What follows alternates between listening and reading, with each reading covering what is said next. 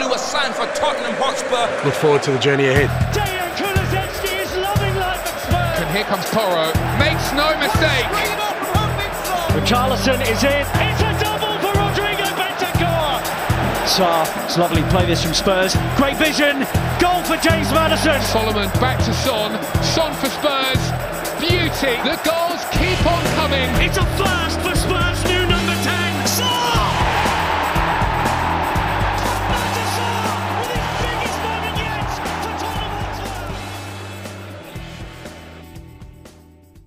Hei og velkommen til en ny episode av Tottenham på 12. Den andre bolken med Premier League-kamper er unnagjort, som betyr at totalt åtte serierunder er spilt når vi nå går inn i enda en landslagsperiode. En to ukers landslagsperiode der Tottenham troner øverst på Premier League-tabellen etter å ha gått ubeseiret gjennom ligaen så langt under Postekoglo. Og med meg for å diskutere tabelltopp, kamper, spillere og diverse annet Tottenham-relatert har jeg som vanlig Erik Heimdal. God dag, Erik. God dag, Lars Peder. Ah, dette blir gøy. Stemninga er god for tida. Ja, tenk deg, her har vi sittet og, og, og snakket om Tottenham i snart tre år, og, og vi, vi, har vært gjennom uh, Nuno og Conte og alt som er, og nå er det tabelltopp under Postekoglo, Erik. ja, det er helt fabelaktig. Ironisk nok så starta jo faktisk denne podkasten med uh, tabelltopp også, om jeg ikke husker helt feil. Uh, jeg tror vi snakka om den derbyseieren over Arsenal i ja. desember 2020, når vi starta opp uh, denne podkasten. Så ja, fra en tabelltopp til en annen, faktisk. Men på litt andre premiss og med litt annen fotball, det tror jeg vi trygt kan fastslå. Ja, helt uh, klart. Øverst uh, på tabellen, altså. Kjenner du lukten av seriegull? en, en, ser på Twitter, det er sånn No, we can't, we can't, but could we? Could we? Det, det, den, dukker, den dukker liksom konstant opp i feeden min hele tida. Altså, jeg tenker jo sitt, naturligvis, men eh, jeg, har ikke, jeg, har ikke, begynt å komme helt der ennå, Lars Peder. Jeg vet ikke med deg. Nei, um, altså jeg, jeg, må si, jeg vet ikke jeg, Hvordan er det med deg, men altså, jeg, jeg har litt blanda følelser, jeg, for å være ærlig, rundt det å lede ligaen nå. altså, misforstå meg rett, jeg syns jo selvfølgelig det er utrolig kult og, og veldig stas og veldig moro, men det er noe med det der at jeg ønsker at Tottenham under Postogoglo skal slå nedenfra lengst ja. mulig, hvis du skjønner. Mm. Og de, blir så innmari synlige der de troner nå helt øverst. Jeg vil heller at de skal være litt sånn gjedda uh, i sivet, da som litt ubemerket ligger oppi der, og, og, ingen egentlig legger merke til at de er et topplag kanskje før sånn uti mars-april. Litt sånn, litt sånn Petter Northug-style, da. Bare ligge liksom gjemt i klynga til det er 100 meter igjen. er, du, er du også der, eller syns du det er helt greit at de nå soler seg i tabelltoppglansen? ja, men uh, rampelyset kan jo være fint, det, da, spiller du vet jo det. Uh, og jeg vil ikke bytte de resultatene vi har fått nå, mot noe annet, naturligvis.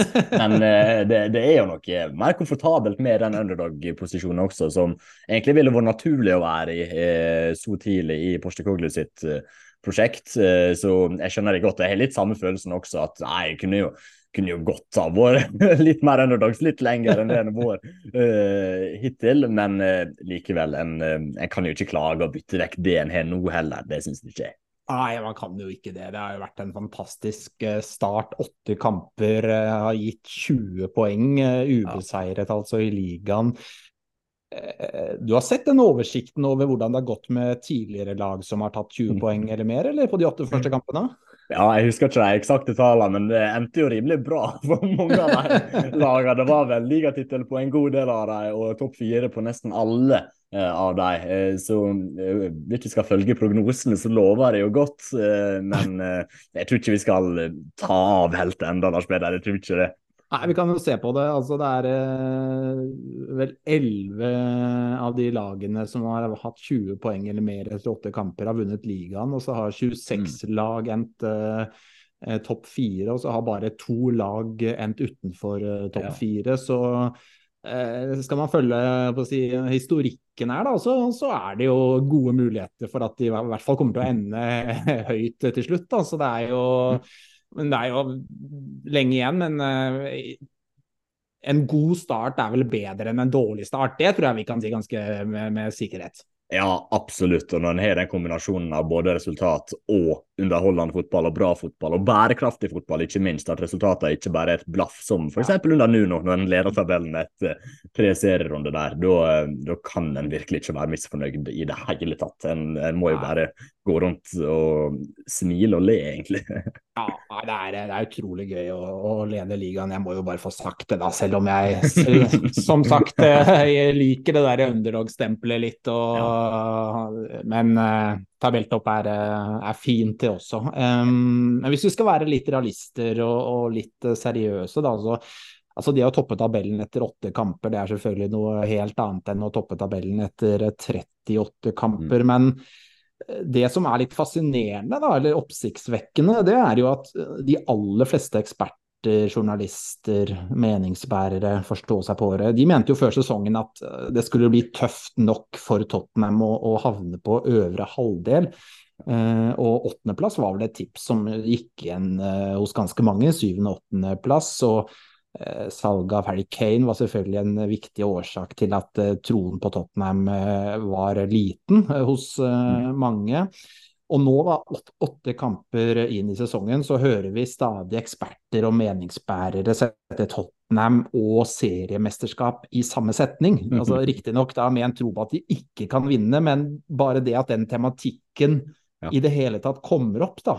Og jeg har aldri før opplevd at rivaliserende supporter jeg kjenner, har så god oversikt over hvem Tottenham skal møte i sine kommende kamper, kamper som det de har nå. Så ja, Tottenham er jo på et annet sted enn det de har vært de siste årene. Og det er jo i bunn og grunn et stort kompliment til Postekoglo og den jobben han har gjort av dette her.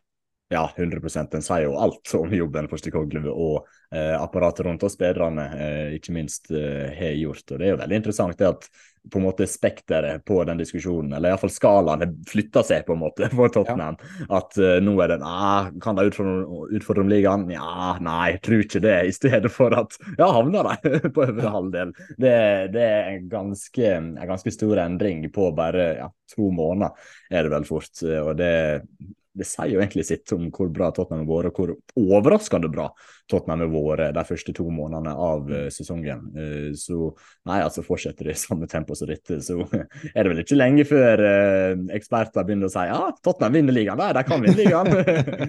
Hvis det fortsetter i samme tempo, så nærmer vi oss det veldig snart, Lars selv om jeg ikke Nei, jeg tror ikke Tottenham vinner ligaen denne sesongen, jeg gjør jo ikke det. men likevel, det er ganske fascinerende å se hvor kjapt uh, den uh, skalaen har flytta seg for Tottenham. Det er det. Ja, altså det er jo sånn når noen spør meg tror du Tottenham kan vinne ligaen, så altså, svaret på det er jo ja. For det er jo mm. mer enn 0 sannsynlighet. Altså så lenge det er ja. mer enn 0 så er det jo en sannsynlighet for at noe kan skje. ikke sant? Så det, mm. eh, så, så det å svare nei, de kan ikke vinne ligaen, det, altså, ja, de kan det, men med all mulig sannsynlighet så gjør de ikke det. Og, og, og det, det, det, er, eh, det, er, ekstremt mye eh, som skal gå veien, og det skal veldig mye til for, eh, for at det skjer. Men det er jo liksom eh, det, er, er, moro at man har litt optimisme igjen. Da. At liksom man kan eh, drømme litt og det derre could we, ikke sant. Og så, ja, kanskje blir vi nummer fem, da, eller så blir vi nummer eh, tre eller syv, eller, men som, bare det at vi har fått tilbake litt den derre mm. troen på at det kanskje kan være noe stort på gang. Eh, det må jeg si at jeg har savna, og selv om det har vært ikke sant, Tottenham vant vel de tre første kampene med Nuno også, vant vel 1-0 de tre første, hvis ikke jeg husker mm. helt feil. og de toppa tabellen under Mourinho, og de hadde gode perioder. Ja, de har liksom hatt gode perioder under alle managerne de har hatt de siste ja. årene, men, men, man har aldri, i hvert fall ikke jeg, har hatt den derre virkelig sånn følelsen av at nå er det noe på gang, dette kan bli veldig, veldig bra. Og det må jeg si er, eh, det er digg å, å ha tilbake. Ja, det er en kjempefølelse å ha. Det er rett og slett at en har at en har såpass tro på det prosjektet som er nå, eh, i stedet for at en ja, på en måte vet at det er perioder som er bra. Eh, og nå er det i stedet eh, noe som ser ut eh, til å kunne være noe langvarig, som en kan bygge videre på, som er mer stabilt, mer bærekraftig. Som sagt. Og jeg digger jo det at Postecoglou ikke prøver å legge begrensninger heller på mm. drømmene til fansen. Det har jo tidligere managere gjort ganske så tydelig. F.eks. Conte, som sier nei, topp fire blir vanskelig, liksom. Ja. Mens Postekoglu han sier ikke noe om det, på en måte. Ja, vil supporterne drømme om å vinne ligaen? klart de skal få lov til det. Mm. Det, det, er helt naturlig, det. Eh, og eh, det også er jo med på å skape den optimismen som er rundt klubben og rundt laget for tida. Eh, så nei, en svever jo på en liten sky nå, Lars Peder. Og så får en sikkert noen tilbakefall etter hvert. Eller jeg ja. helt sikkert noen tilbakefall og noen vanskeligere perioder etter hvert. Men det må absolutt være lov å sveve litt på den skya og den medgangsbølga som en er på nå. Ja, men Det tror jeg er viktig, at man, at man nyter litt den gode perioden mm. de er inne i nå, og, og, faktisk svever litt nå. Og, at man ikke, ikke, bare tenker at snart går det dårlig igjen, eller snart kommer tapene, eller snart kommer motgangen. For at Hvis man bare skal gå rundt og vente på dårlige perioder når det går bra, og så skal man lide og, og synes det er kjipt når det går dårlig, da vil man jo aldri kunne klare å glede seg over uh, dem, da, ikke sant? Fordi så nå er jo situasjonen den at det er Og jeg syns jo altså bare det å se laget i aksjon og, og se den eh, eh, sammensveisa gjengen eh, på banen og etter kamp og Postekoglo i intervjuene der, og som du helt riktig sier, altså med Conte så var det jo liksom et sånn evig fokus på begrensninger og alt som mm. ikke var bra, og alt som ikke var mulig å, å oppnå. og det, det, det, er jo på en måte Når du ser et lag, enten det er i Eliteserien eller hvor som helst, eh, som leder ligaen med fem runder igjen, så tør de liksom aldri å altså Det er alltid snakk om å dempe forventninger. Det er sånn der ja. evig sånn ja, Vi snakker ikke om medaljer, vi snakker ikke om gull. altså Det er sånn der, Akkurat som at det å begynne å, å måte drømme at det gjør deg dårligere. Jeg tror ikke det gjør deg noe dårligere å, å drømme og sveve litt. Må, så, altså, og Det, det syns jeg Postegoglo er, er, veldig flink til. Han lar det være opp til supporterne å drømme. Han dytter ikke forventningene ned og skaper en sånn herre følelse av at uh, dette, dette, vil snart snu. Men de, de, får en følelse av at uh, her, er det, her, er man med på en reise som kan bli veldig bra også i fremtiden. Og det syns jeg, eh, jeg, er kult å være med på. Ja, men hva er fotballen uten drømmer, forhåpninger og håp om hva som kan skje i framtida? Det er ingenting, egentlig, spør du meg. Det må være lov for spesielt for supporterne å drømme seg vekk, men det må også være lov for spillere og trenere av de klubben også å ha mm. store ambisjoner og store mål, i stedet for at en alltid skal legge begrensninger på uh, hva en kan oppnå. Uh, for da blir det jo en sånn selvoppfyllende profeti gjerne, at en mm. ikke klarer å komme seg over den barrieren som er blitt satt, på en måte. Nå er det ikke satt noen barriere, og det gjør også at en jeg tror det gjør at en spiller bedre, går inn i kampene med en bedre, sunnere mentalitet, og at taket på dette prosjektet er mye høyere enn hva det hadde vært hvis uh, Portugal hadde kommet inn og sagt nei, vi sikta på uh, høyest en sjetteplass ja, ja, ja. denne sesongen, liksom. Så nei, jeg, jeg, digger det. Jeg digger det at en mm. tør å drømme stort, at supporterne får lov til det, og at ambisjonene også er store innad i klubben. Det er det. Ja, helt uh, klart. Hva tenker du er din, si, hva er din målsetning, hvis man kan spørre på den måten? Hva, hva tenker du vil være altså vi, Jeg tror vel alle, alle har vel oppjustert uh, forventningene ja. litt i løpet av ditt, disse åtte første serierundene. Hvor tenker du det er naturlig å, å forvente eller håpe at de ender til slutt denne sesongen her nå? Jeg sa jo før sesongen at jeg håpa at de spilte god fotball, og at ja. det var en viss progresjon å se i prosjektet. I alle fall. Så jeg står fortsatt ved det, at hvis det fortsetter, så sier jeg meg egentlig veldig fornøyd. Iallfall med den starten som en har hatt nå, hvis en klarer å ha progresjon nå mm. eh, og fortsette å levere og spille gøy fotball, så blir det jo veldig, veldig bra til slutt. Eh, så jeg føler jeg bare holder meg til den forventninga der. Men hvis jeg skal si et mål på tabellen, så tenker jeg jo det at topp fire fort skal mm. være et mål denne sesongen. Det, det syns jeg ikke en skal ha noe uh, problem eller uh, vegrer seg mot å si, det, iallfall. Uh, mm. For når jeg ser på de lagene som er rundt den, Chelsea har ikke sett spesielt bra ut, Manchester United famler litt i blinde. Uh, mange av de lagene rundt den spiller uh, europacupkamper, ja. og det kommer til å påvirke dem utover i sesongen, mens Tottenham er ute av ligacupen. De er fresh bein. Selv om Madison og sånn går ut etter 78 minutter, så har de iallfall sammenligna med resten av lagene rundt der. ganske freshe bein i laget. jeg tenker det må være lov å si at topp fire ikke er et krav, men eh, iallfall en forhåpning og en realistisk ei sådan, hvis det skal si en tabellplassering. Ja, jeg tenker også noe der. Topp fire, topp fem. Det kan hende ja. femteplass også i Champions League. Men at sant, noe sant. i den gata der, og det, det, er jo høyere enn jeg trodde før sesongen. Jeg, mm. Og det baserer seg jo på både selvfølgelig at uh, Tottenham uh, har sett veldig bra ut mye tidligere. Altså De har blitt uh, gode kjapt. jeg trodde det skulle ta ja. lengre tid og at de skulle avgi mer poeng i, i starten. Og så er det jo også en del andre lag man forventer kanskje ut fra økonomi og sånt skal være foran Tottenham, som har slitt veldig i starten. Og Tottenham har fått en, en god luke ned, så det gir jo muligheter. For man vet jo det at skal man bli topp fire, topp fem, så må man ha noen av de og de og de lagene bak seg. Og mm. no, noen av disse lagene Eh, har begynt eh, såpass eh, svakt at, at, det faktisk ikke er helt utenkelig. Og du, nevnte, du nevnte jo United og Chelsea. Jeg synes også, mm. sånn som Brighton også syns jeg ser veldig ujevne ut. Da. Svinger ja. veldig, sliter defensivt. De har den europacupen. Jeg er litt spent på hvor mange poeng de kommer til å ta denne sesongen. her. Det mm. bør være mulig å holde dem bak seg også, hvis man klarer å holde det gående. Så, um, så, jeg tror det er i hvert fall um, Det er nok litt mer sånn berettiget håp kanskje om å klare Champions League nå enn det var før sesongen. i hvert fall føler. Ja, definitivt. Så må en huske på det at Tottenham-laget er veldig sårbare for skade i enkelte ja. posisjoner. Kommer det langvarig skade på F.eks.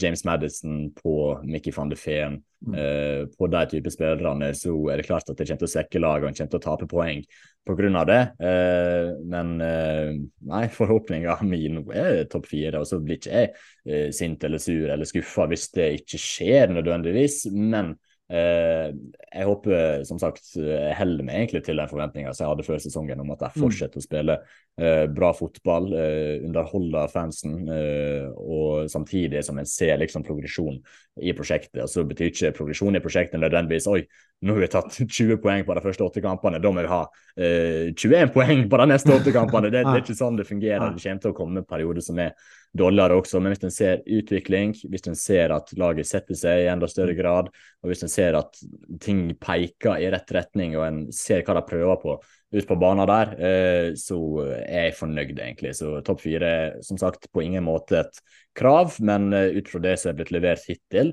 eh, og med tanke på at Tottenham ikke spiller i Europa og har ganske få kamper ellers, så syns det, det må være lov å håpe på Champions League-spill neste sesong.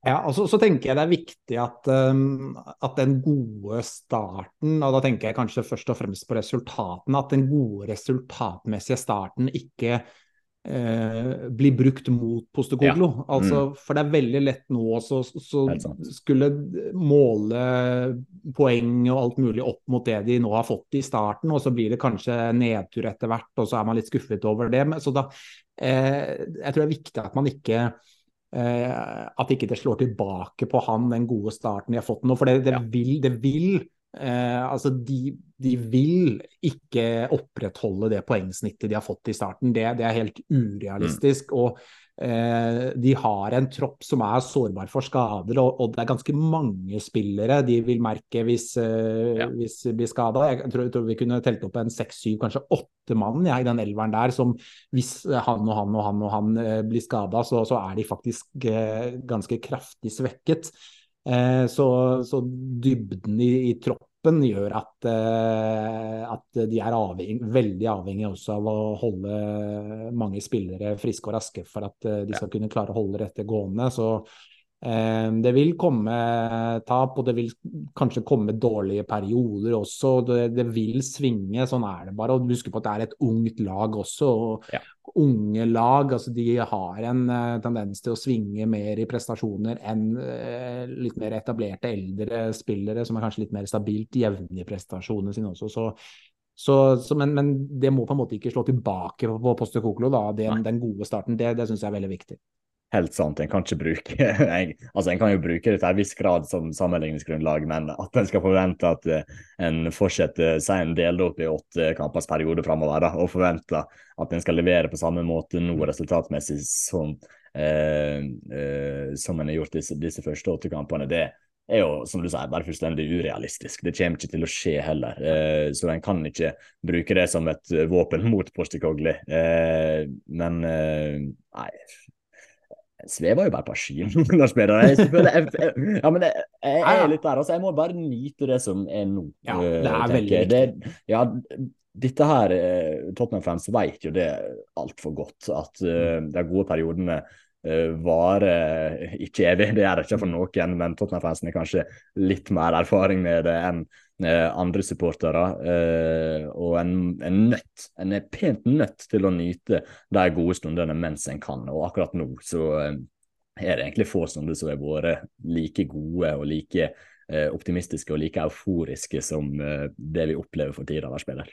Ja, men altså det er jo sånn, Som Tottenham-supporter så vet man jo at uh, bak neste hjørne så kan det være en snubletråd. ikke sant? Ja. Uh, det, men man, man, kan ikke gå rundt da og, og, grue seg til å møte på den snubletråden. Man er nødt til å bare glede seg over at man ikke har møtt den ennå, at ja. og at man går, uh, går fri for den nå, nå, nå. er det gode tider, og det ja, jeg er helt enig, Erik. Man må, man må nyte det. Det syns jeg er helt på sin plass. Um, vi må snakke litt om uh, de to kampene som er spilt ja. siden sist vi spilte inn en episode.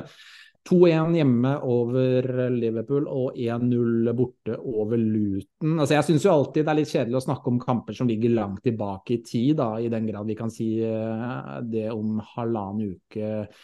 Det er det siden vi møtte Liverpool. Men um, vi må ta litt om det nå. Det ble jo en kamp der dommeren og ikke minst VAR stjal eh, nær sagt uh, alt av overskrifter. Det er kjedelig å snakke om VAR og dommere, men vi kom, kommer ikke helt utenom her. hva sitter du igjen med av alle kontroversene i den kampen? Nei, hva, hva, skal en si? Twitter Altså, utover i veka som var nå forrige uke, så var det fortsatt på torsdag og fredag så masse greier. Jeg ble dritlei av å høre det, rett og slett. For jeg syns ikke det er spesielt interessant. Jeg skjønner det, for det, det var jo en skandale med det offside-målet. Klart, ja. klart, det skulle stått. Herregud. Det er jo bare en regelrett feil. Eh, så det kommer ikke en utenom, og det er klart at det blir diskutert i tida etterpå. Det er bare jeg så personlig ble lei, men jeg skjønner fullt ut at det ble diskutert. Eh, så Eh, der kan Liverpool absolutt uh, føle seg snytt. De skulle hatt det målet, det er det ingen som helst tvil om. Ellers, jeg syns det første raude til Curtis Jones er helt greit. Mm. Jeg syns den ja, såpass farlig for Bizoma der at mm. Eh, en skal vise han ut eh, på den, selv om det ikke så tilsikta ut. Han ruller foten litt opp på ballen først, så blir det såpass farlig til slutt at uh, en skal vise ut spillere når det skjer, nettopp for å beskytte spillere og helsa deres, egentlig. så er vi et rett kort til på Diogo Shota, som to gullkort som kom ganske kjapt etter hverandre. Eh, nesten så jeg glemmer litt hva som skjedde der, men eh, jeg syns husker at jeg satt igjen med en følelse av at det også var greit. Eh, at han skulle hatt de to gule. Eh, så utenom eh, den offside-skåringa til Louis Diaz, så syns jeg ikke det var så gale. Men eh, det er klart at alle de andre avgjørelsene som blir tatt av dommeren i den kampen, eh, blir jo farga av det som skjedde eh, mm. med det offside-målet, eh, naturligvis. Eh, og eh, Liverpool fikk mange avgjørelser imot seg i denne kampen. men nei, som sagt, offside-målet, det, det, skulle stått. Utenom det syns jeg ikke det var altfor mye gale. Nei, det er jo den var offside-goalen er jo den store, store ja. skandalen her. Altså det, jeg så jo med en gang at dette er jo ikke offside, ja. og ble jo skuffet og tenkte at her blir det scoring. Og så mm. plutselig var spillet i gang igjen, og det mm. lydklippet har vi jo hørt alle sammen, sikkert. Og det, er jo helt sånn absurde scener, og det er sånn man tenker at det uh, ikke skal kunne skje, da. Så hadde Tottenham fått en sånn imot seg, så hadde jeg jo blitt fly forbanna. Ja, klart det.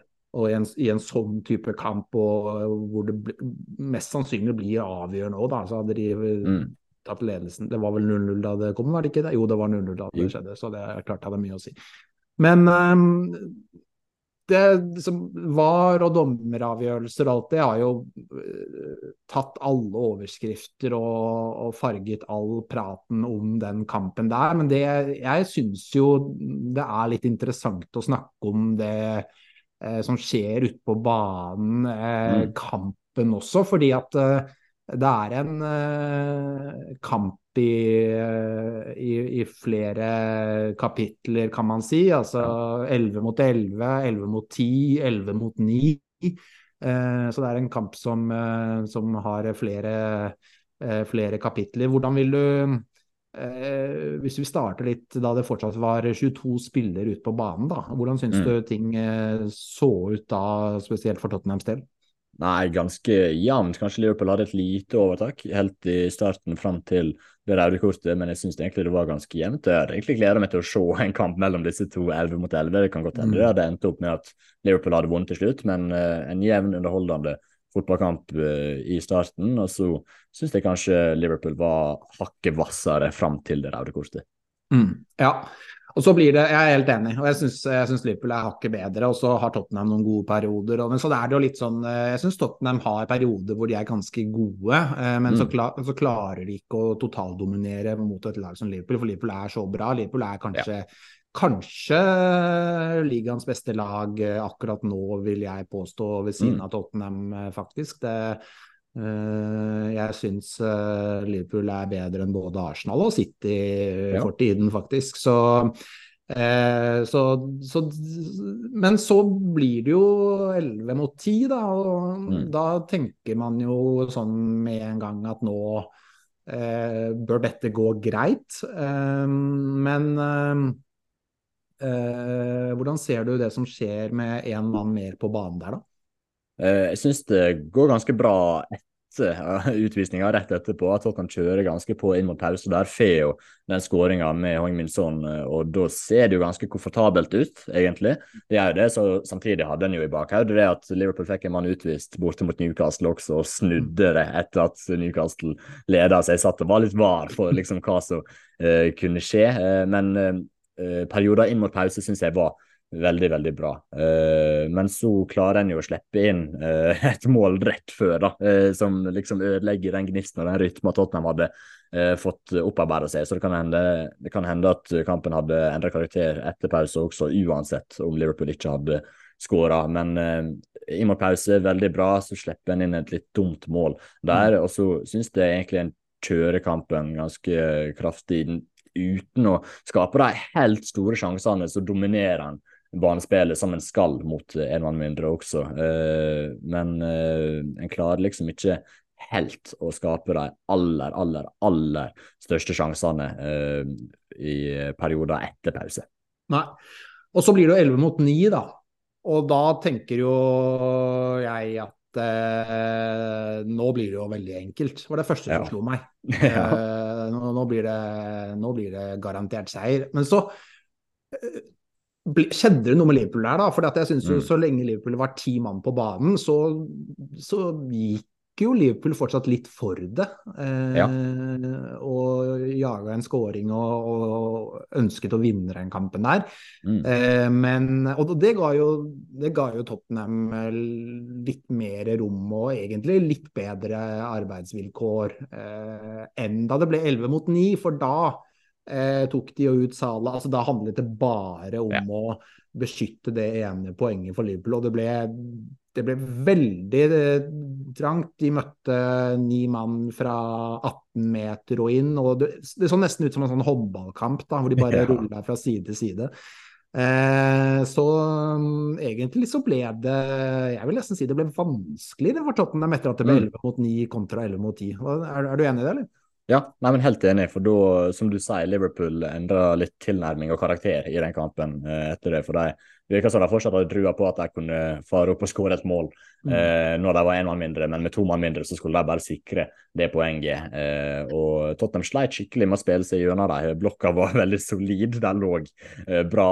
Utrolig vanskelig å spille seg gjennom. Eh, og eh, så syns jeg ikke Tottenham løste den oppgaven bra nok heller. Det eh, må være lov å påpeke, for når en har to mann mer, så skal en klare å skape overtall nok Mm. et eller annet sted på banen til å overliste eh, Forsvaret. Men eh, det satt ikke helt. En hadde ikke helt den rytma og de samtidige bevegelsene og den biten der for å kunne låse opp det Liverpool-forsvaret. Eh, men så kom jo den forløsende skåringa på overtid.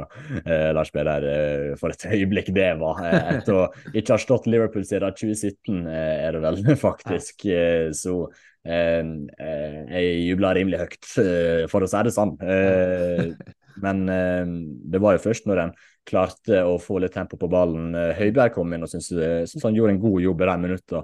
Han spilte med å spre spillet ut på sidene, eh, flytta eh, ballen effektivt og bra til de rette områdene. Så måtte det et eh, innlegg fra høyre til fra Pedro Poro eh, for at det skulle skje noe, og det savner jeg at Tottenham gjorde.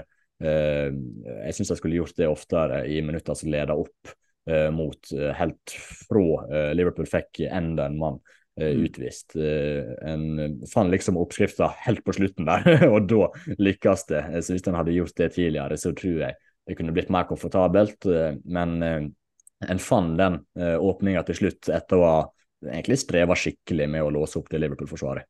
Ja, de skapte ikke, de skapte ikke mye heller. De skapte nesten ingenting. Så jeg, jeg satt jo med en følelse etter hvert at dette her ender igjen igjen. Altså her, eh, Mm. her kom, kommer de ikke til å skåre mål, for det, det er ikke noe De får ikke noe plass, og de klarer ikke å skape noe overtall, og de har ingen sånne hadde du hatt Harry Kane der da med hodestyrken sin, så kunne du slått litt inn, men de, de hadde De hadde De slet veldig. Så det var, ja. det var digg da den, eh, den skåringen kom dypt inn i overtiden der. Men eh, eh, Så da ble det nok en overtidsseier, da. Eh, som det ble mot Sheffield United ja. i eh, hjemmekampen før. Men så var det Luton borte, da, hvis vi hopper til den. Eh, det ble seier 1-0. Van de Feen i eh, andre omgang etter eh, strålende forarbeid av eh, Madison i, i forkant. Um, det ble jo spennende dette her, da, men det burde jo ikke vært det, basert på første 10-15 minuttene.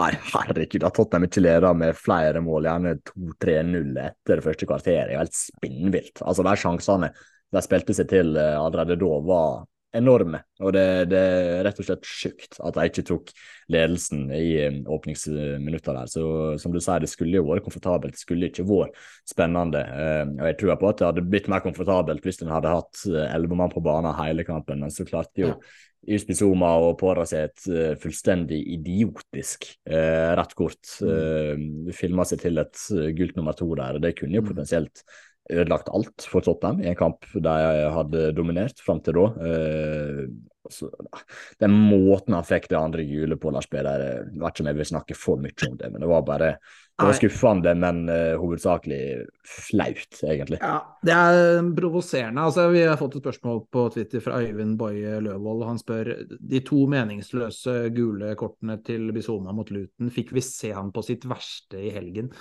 Det tror jeg vi kan svare ja på, da. Det, ja. Fordi at det er noe med det der at når du har Altså, filming eh, uansett er jo pinlig og noe vi ikke ønsker å se på banen. Mm. Og når du da i tillegg gjør det med et gult kort, eh, så er jo det toppen av idioti, da. For du jeg, jeg satt jo etter det første kvarteret av den kampen, så tenkte jeg at dette her vinner de garantert ganske mye òg, sannsynligvis. De skapte så mye og var så totalt overlegne. Eh, hadde jo over ti første minutter var sånn 90 ball eller et eller annet. Hadde ja. 82% possession i første omgang. Eh, Premier League-rekorden i en hel kamp er 83% sånn, så det er liksom, man har nesten ikke sett et lag dominere banespillet så mye, og de hadde jo masse sjanser og høy XG. Det var liksom totaldominans da, mm. eh, hele første omgang, og så ti sekunder før pause så, så skjer da det idiotiske, og, og Bizuma uh, gjør det han gjør. og det, det jeg, Da satt jeg plutselig i pausen og tenkte oi, nå, nå kan vi tape. Og vi ja. vinner uh, kanskje ikke, i hvert fall. altså Det ble sånn helt snudd på hodet pga.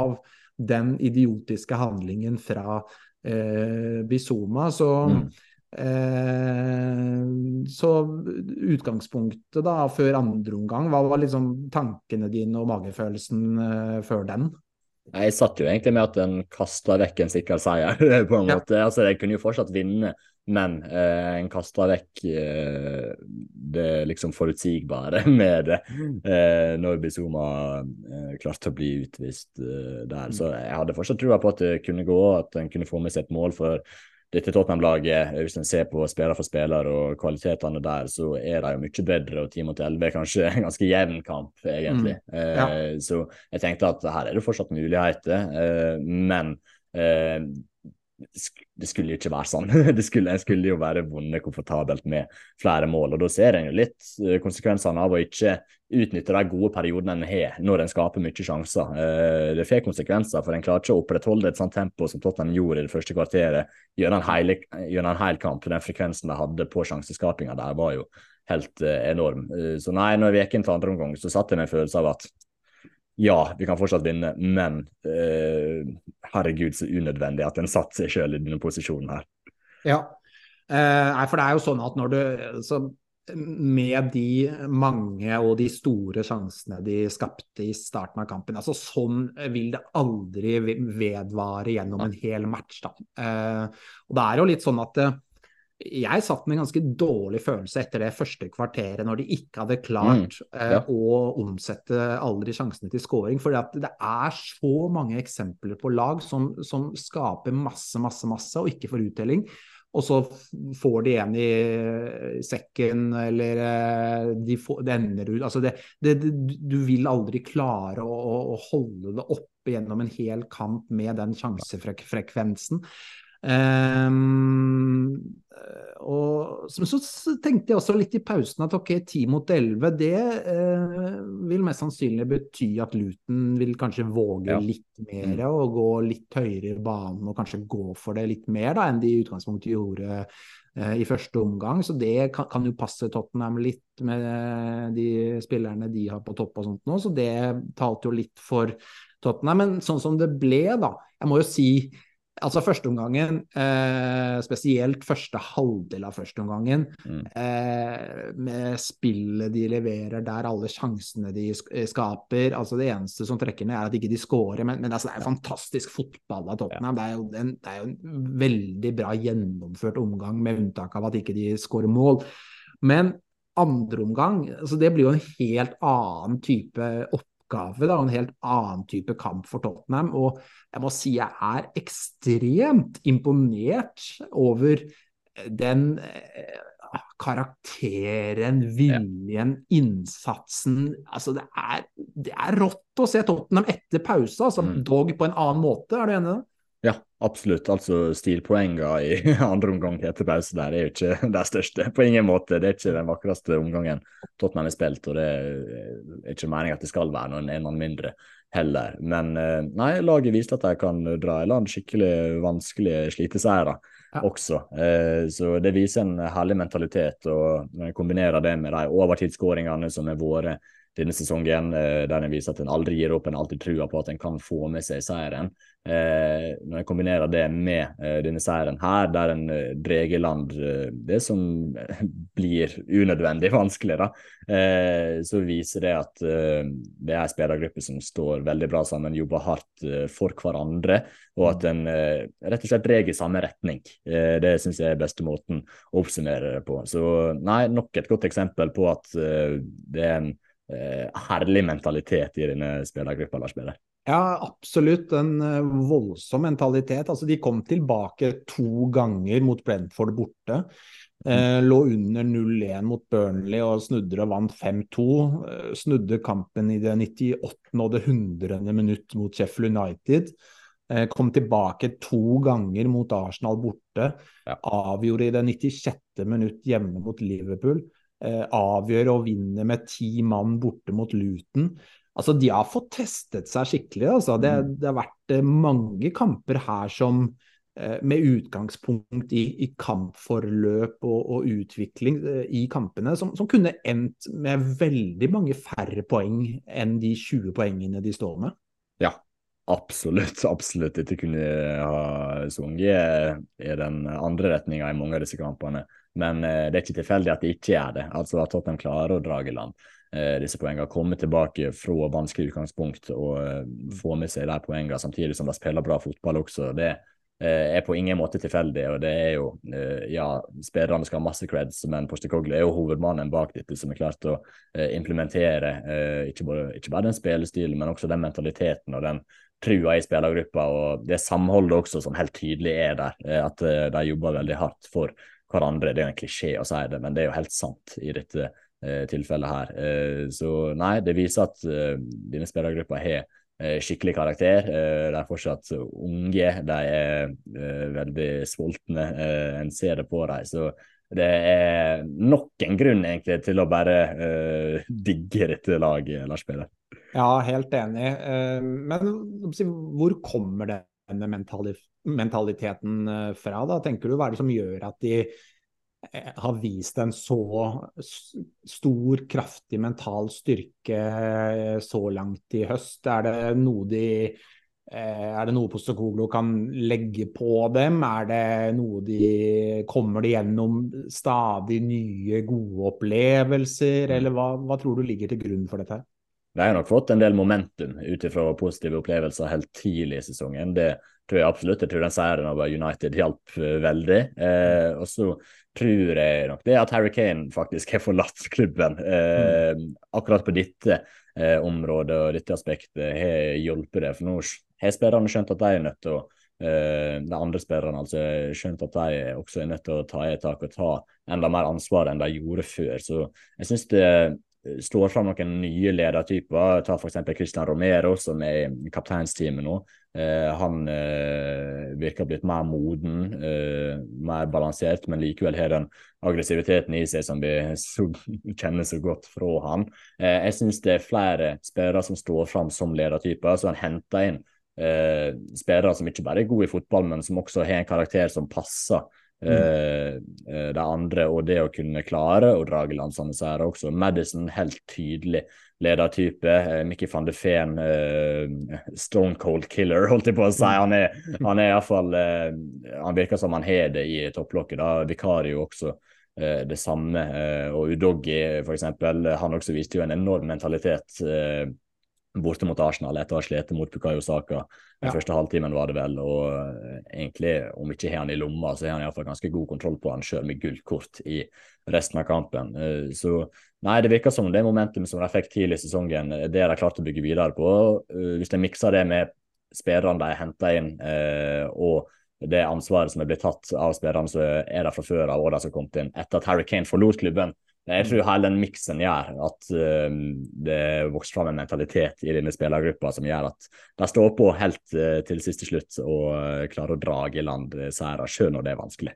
Ja, for det er jo utvilsomt sammensatt dette. Det går ikke an å bare peke på én ting, og det er hele grunnen. Det er definitivt sammensatt. og vi vi hører jo disse historiene om eh, Postekoglo som har hatt samtaler med disse nye spillerne før de signerte, ikke sant? for å mm. få et bilde av hvem er de og hva slags personer er de. og Bare der starter det litt, da, få inn de rette typene eh, i gruppa. Så, så, så, det å ha en sulten gjeng og en eh, gjeng spillere som kanskje ikke er på topp i karrieren ennå, men som ønsker å strekke seg og ja. bli bedre enn det de allerede er. Det skaper jo en, en, et utviklingsmiljø, da, så det tror jeg de har fått på plass eh, bra med et av de yngste lagene i, i Premier League. Så er det noe med det at når de først har fått en sånn god opplevelse. Du nevnte United-kampen, de kom tilbake mot Brentford to ganger. Mm. Eh, når, når, det først har skjedd én gang og én gang til, så bygges det opp en sånn tro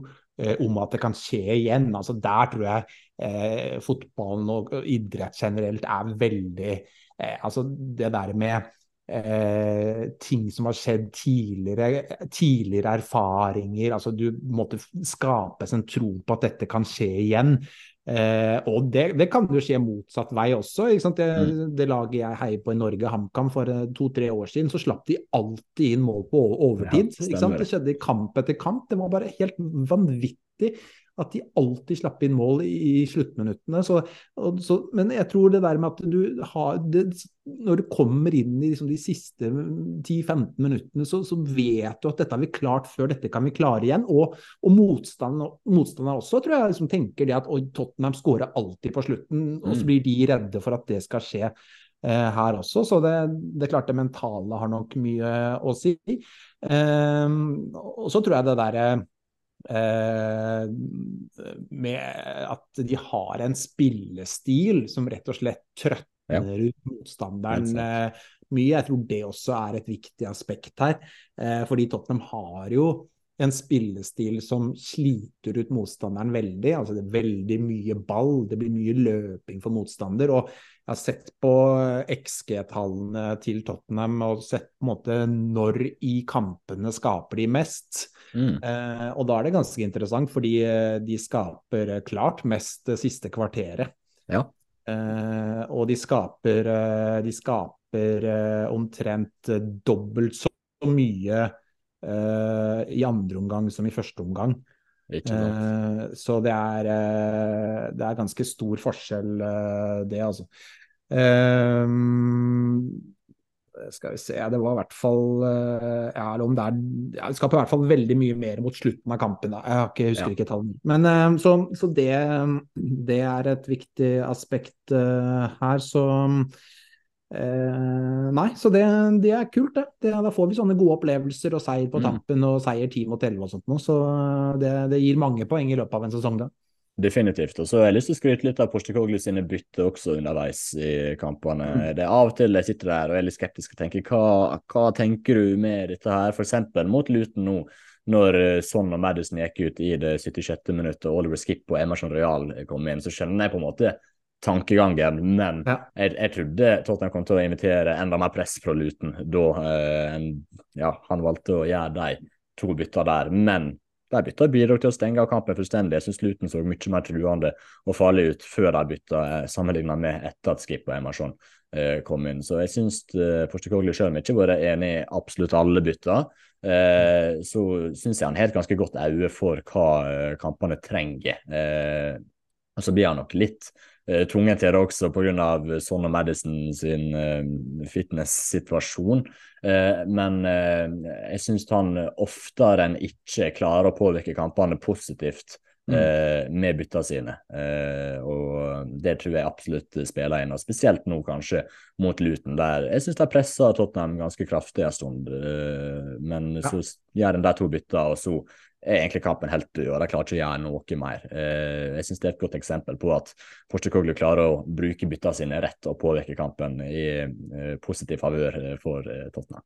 Ja, jeg er enig. Jeg syns han, i den grad man kan si det, så lenge det er bare 1-0 og man spiller 10 mot 11, så, så syns jeg han dreper kampen litt gjennom de byttene han gjør utover i andre omgang der, mm. Postekoglu. At de får mer kontroll på det. og syns grepet de gjør med å sette inn Emerson Royal og spille vel med en slags sånn tre, tre ja. stoppere der, eh, og det syns jeg funker bra. og det, det, er ikke, det, er ikke, det, er ikke, mye Luton skaper der uh, utover. Det er klart Noe har de jo. De har jo et uh, skuddforsøk, en volley eller et eller annet som går like mm. utafor. Så klart noe er det, men sånn vil det alltid være. Men alt i alt så syns jeg det var fornuftige grep som ble gjort uh, underveis der. Så um, enig. enig. Um, la oss snakke litt om enkeltspillere, ja. Erik. Uh, jeg la ut en avstemning på Twitter-siden vår tidligere i dag med spørsmålet hvem av disse fire har imponert deg mest? Og da mm. kunne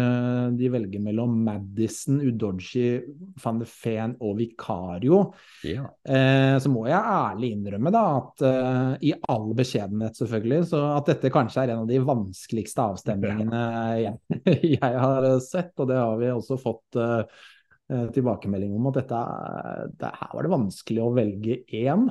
Mm. Eh, men eh, du kan jo eh, gjette først, da. Hvem du tror har fått flest stemmer av de fire. Ja, Det jeg var har jo kommet inn 223 stemmer, forresten. Ja, ikke sant? Ja, men Det er veldig gøy. Eh, Jeg var jo tidlig inne på den avstemninga og stemte sjøl, og så tror jeg jeg så på resultatet etter en time, men jeg har ikke kikka sida. Ja. Eh, Og jeg husker ikke helt hva resultatene var engang. Så eh, jeg føler jeg er kvalifisert til å gjette uten å vite resultatene Ja. her. Eh, Jeg stemte jo på Mikki van de Feen, ja. Så nei, jeg- jeg går for at folk er enig med meg om at Mikki van de som har overraska Tottenham-fansen mest. Er det Ja, rett? eh, han kom på andreplass til slutt, Han altså. gjorde det, ja. Ok. Ja, han leda en god stund, og jeg også stemte faktisk på han. Eh, Men det var eh, Eller altså, det er jo ikke ferdig, det er jo oppe i 16 timer til, men eh, det vil vel avta litt med stemmer. Det har kommet Mm. inn som sagt 223 stemmer, og akkurat nå så er Madison flest. Eh, Med Ja. 35% og så van de Ven med 32 okay. Udoggi med 23% og Vikario med 10 Nei. Eh, Det er Hvordan, hvordan eh, si, tolker du det? Fordi altså Madison, når, når vi spør hvem har imponert deg mest, eh, så spør vi ikke om hvem syns du har vært best. Eh, altså det er liksom en litt annen tilnærming. Det er vel litt her at man må ta litt eh, eh, hensyn også til hvilke forventninger man hadde til spillerne. Men Mm. liksom, likevel da, så har Madison flest stemmer av alle. Det sier jo kanskje egentlig ganske mye om hvor enormt god han faktisk har vært. da. Ja, for det er jo egentlig gapet på forventninger og det som er blitt levert, som Ja. ligger i dette spørsmålet her. Eh, og så er jo Madison levert over forventning, det er det ingen som helst tvil om. Ja. Eh, en visste jo til en viss grad hva en fikk, men at han skulle være så god at han leverte altså, At han er Tottenhams beste spiller, både som en djup playmaker, som den kreative krafta rundt 16-meteren og én mot én, og skåra mål. og ja, han, han gjør alt, da, eh, på en måte. Det hadde ikke jeg eh, sjøl forventa helt, så han leverte levert over all forventning. Eh, men eh, nei, jeg syns den var interessant, altså, at Vikario f.eks. havna øh, nederst der. Så jeg har kanskje ikke vært en av de som har vært mest standout, om jeg kan si det sånn, øh, av Tottenham-spillerne. Han har vært veldig bra. Men jeg trodde jo at han som var han er jo et ukjent navn for mange, eh, inkludert meg sjøl for ikke så lenge siden. Eh, også. Eh, at han egentlig skulle havne ganske langt oppe her, for han har vært veldig veldig god, veldig solid og viktig for måten Tottenham eh, spiller på. Eh, og at han havner nederst, det syns jeg er interessant. Men som du sa også, Lars Beder, så er det jo ei uhorvelig vanskelig avstemning. Den er jo nesten eh, umulig. Men personlig, jeg kan jo ta mitt valg da, med Mikki van de Feen. Ja. Eh, jeg trodde han kom til å bli bra, kanskje på sikt. Jeg, trodde, jeg hadde ikke forventa de prestasjonene han levert eh, hittil så kjapt, men at han skulle bli så viktig for dette laget også. Den viktigheten han har eh, for dette Tottenham-laget. Jeg trodde ikke han skulle bli så uerstattelig, eh, på en måte. Det, det var litt det som eh, tok meg, at han har vært såpass solid og har eh, noen ferdigheter, spesielt fartas, som gjør at uh, om en eh, mister han, så er det kanskje kanskje uh, det største enkelttapet i denne stallen, faktisk. Det, det vil jeg tørre å påstå, selv om Madison også er jo vært helt uh, fabelaktig. Så er det jo Udogi, da. Jeg bare går gjennom alle, rett og slett. Ja.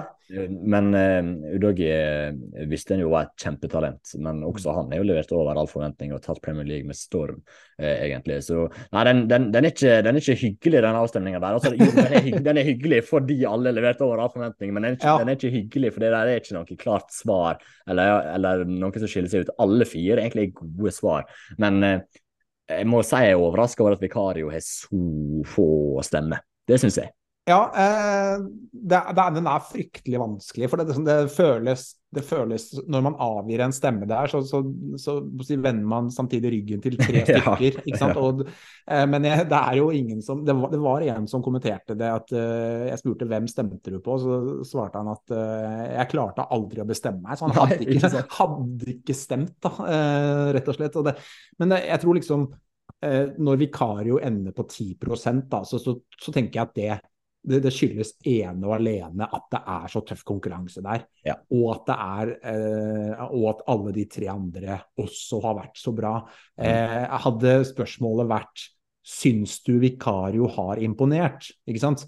Så, Mm. så tipper jeg eh, vi har fått godt over 90% ja på den. Ja. Eh, så Uh, men er, jeg, jeg syns det er interessant at Madison har flest stemmer, fordi at mm. det er jo den spilleren det var soleklart størst forventninger til av de fire. Det var jo den uh, vi kjente best til, og, og, han har levert på et høyt nivå i Premier League i flere år. Så, men at man likevel er mest imponert over han, det, det viser jo hvor enormt bra han faktisk har vært. Altså det, mm. det, det skal godt gjøres å vinne en sånn avstemning eh, mot de tre andre der, når du kommer med det forventningspresset du har, ja. og du likevel er den som har imponert mest, da, mm. da har du levert eh, på et godt nivå. Også.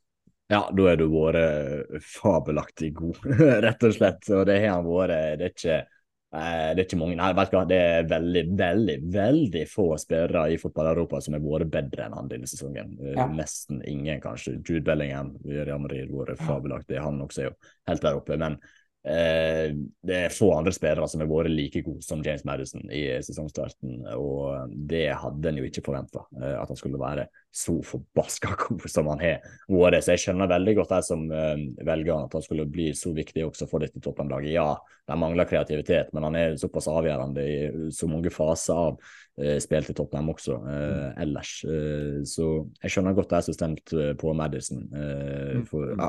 Nei, jeg sier det igjen, det er fryktelig vanskelig avgjørelse å ta dette der. Jeg skjønner godt han som ikke klarte å stemme, faktisk. For det, det, det, er jo, det er jo nesten umulig, faktisk. Ja, men det er jo sånn, Hvis du ser på Madison, se på den ene skåringen mot Arsenal og, den ene, og, og skåringen mot Luton. da, ikke sant? De, mm. de, de, de, forarbeidene der. Det er første målet ja. mot Arsenal der, og den skåringen mot Luton. Så altså, han, han, han skaper jo de sjansene ut av absolutt ingenting.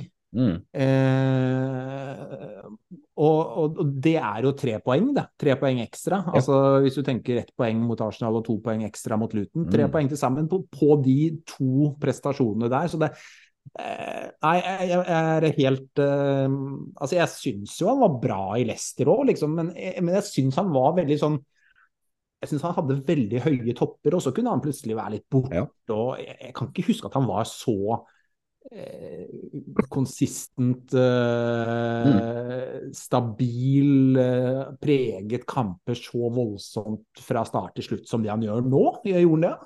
Nei, det, det syns ikke han øh, gjorde. For nå, ja, han har disse øyeblikkene med magi, og der hadde han i Leicester også. Ja. Kanskje ikke like mye som han har hatt i Tottenham nå, ja. føler jeg, på så kort tid. For det er akkurat det han har. da. Eh, han har øh, det lille ekstra. Det er det som gjør han så spesiell og så utrolig god, og som gjør at Tottenham har tatt en del poeng ekstra.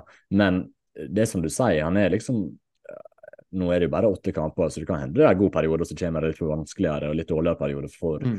Madison også. Eh, men han leverer så konsekvent bra ellers på banen også, eh, mm. i tillegg til det, eh, den lille magien han serverer eh, med de to målgiverne, spesielt mot Arsenal eh, og Luton. Eh, de prestasjonene hans er bare sånn jevnt utrolig gode. Eh, og det, det, føler ikke jeg vi har sett i, i Leicester tidligere. Han har hatt sesonger som totalt sett har vært kjempebra, men det føles iallfall uh, som om han har vært mer opp og ned enn det han har vært i sesongstarten for uh, Tottenham nå. Uh, så ja. det kan jo hende at det rett og slett bare er alderen, at han er blitt litt modnere og mer stabil. For som du sa uh, tidligere i episoder, så er det et ungt lag som er ustabile. Men Madison er jo en av de mer erfarne i dette laget allerede. og det kan jo hende det er det som har skjedd, da. At han har tatt et steg opp fra å være veldig, veldig god, men litt ustabil, til å være utrolig god og stabil. Eh, så vi får se hva som skjer videre. Men nei, han har bare den kombinasjonen akkurat nå av å være ekstremt god jevnt, i tillegg til å levere det lille ekstra som eh, gjør hele forskjellen i visse kamper.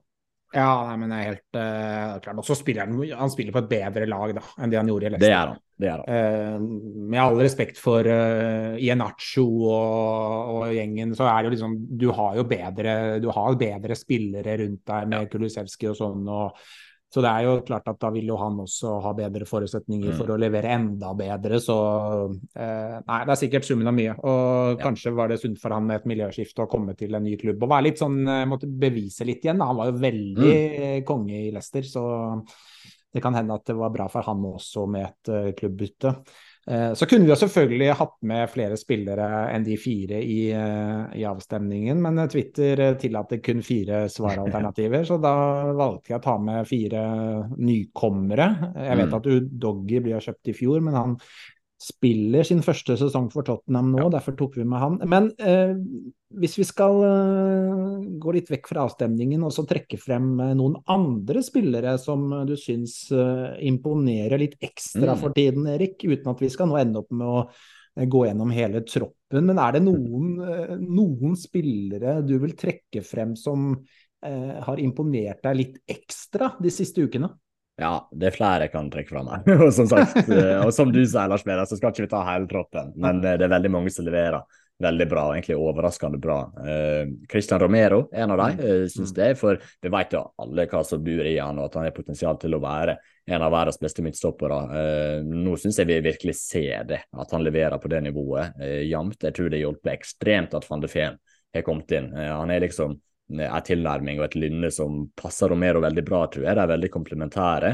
Eh, og så syns jeg Romero isolert sett har tatt prestasjonene sine til et nytt nivå denne sesongen. Eh, ja. Han eh, spiller jo nå for et lag som eh, spiller med en helt annen spillestil enn det han har gjort tidligere. Jeg tror det passer han veldig bra. Han får brukt den aggressiviteten og den eh, intense og proaktive stilen sin både med og uten ball Eh, mye bedre nå. Eh, og han leverer mer stabilt, i tillegg til å levere bedre også. Han er eh, essensiell, rett og slett. Eh, både, som sagt, både med og uten ball, med den stilen han har.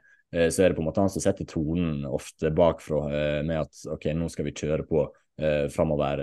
Opprettholde intensiteten i spillet, slite ut motstander med å trille ball.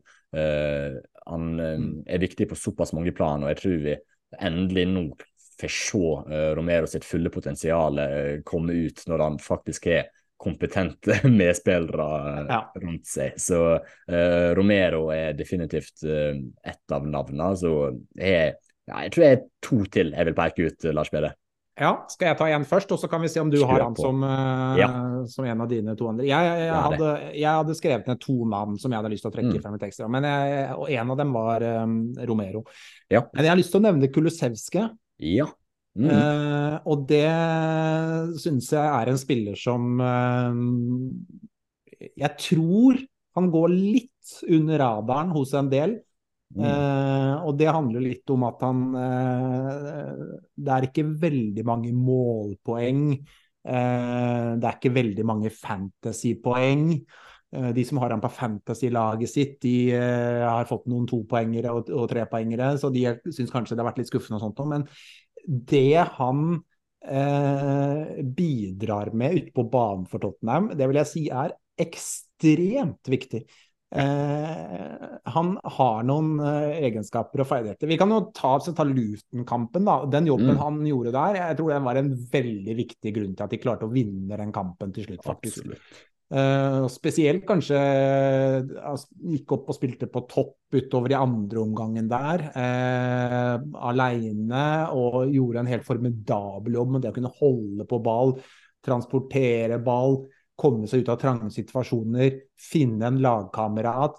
Altså, han, han, er en så uh, viktig del av at Tottenham kan på en måte spille sitt spill gjennom den evnen han har til å Eh, komme ut av vanskelige situasjoner, eh, finne lagkamerater, transportere ball, passere motstanderne med ball i beina.